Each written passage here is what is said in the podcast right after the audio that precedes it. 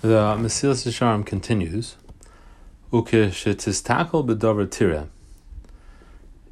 If you examine this concept further, you'll see that the true perfection is. True perfection is only rak hadvekis barach, only through connecting to Hashem barach, being connected to Hashem barach. V'hu mashe David Hamelach Aimer, and this is what David Hamelach says in Tehillim, Va'ani, and for me, Kirvas Elokim Litayv. Being close to Hashem is what's good for me. Va'ani Kirvas Elokim Litayv. Being close to Hashem is what's good for me.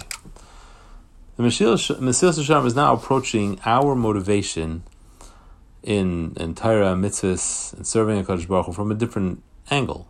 Initially, he explained that our goal and motivation should be the eventual reward and pleasure of being in Hashem's presence in the world to come.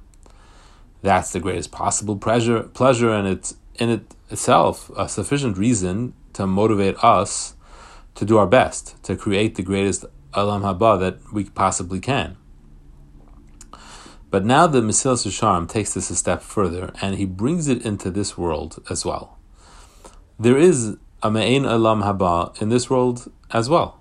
Shabbos is called the Me'ain Elam Haba. Me'ain is a, a, fraction, something distantly, distantly resembling the world to come, because on Shabbos we experience an elevated connection to Hashem.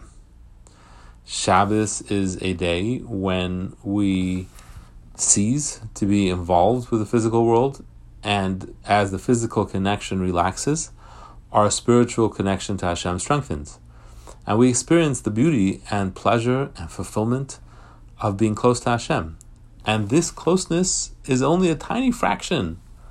It's only a little, little bit of the level of elevation we will achieve when we are totally cut loose of the restrictions of the physical world, which happens after a person passes away.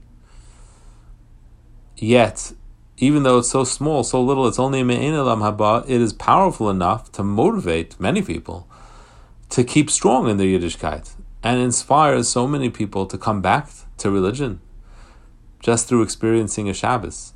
And that's the power of just a Ma'in Elam Haba, just a hint of the world to come. After experiencing Dvekis and Hashem, after experiencing connection to HaKadosh Baruch Hu, we come to the realization that nothing else really has meaning and nothing can really compare to the fulfillment we feel from Ruchnias. This is what the Mesilas Yesharim is now moving forward and explaining. We don't have to wait for the next world to motivate us to keep Torah and perform mitzvahs and live a life of ruchnias.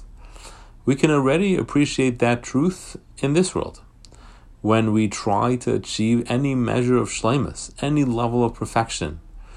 Once a person has tasted the beauty and fulfillment of perfection, which is being close to Hashem, of feeling that level of ruchnias to that measure, accordingly, physical pleasures lose their appeal.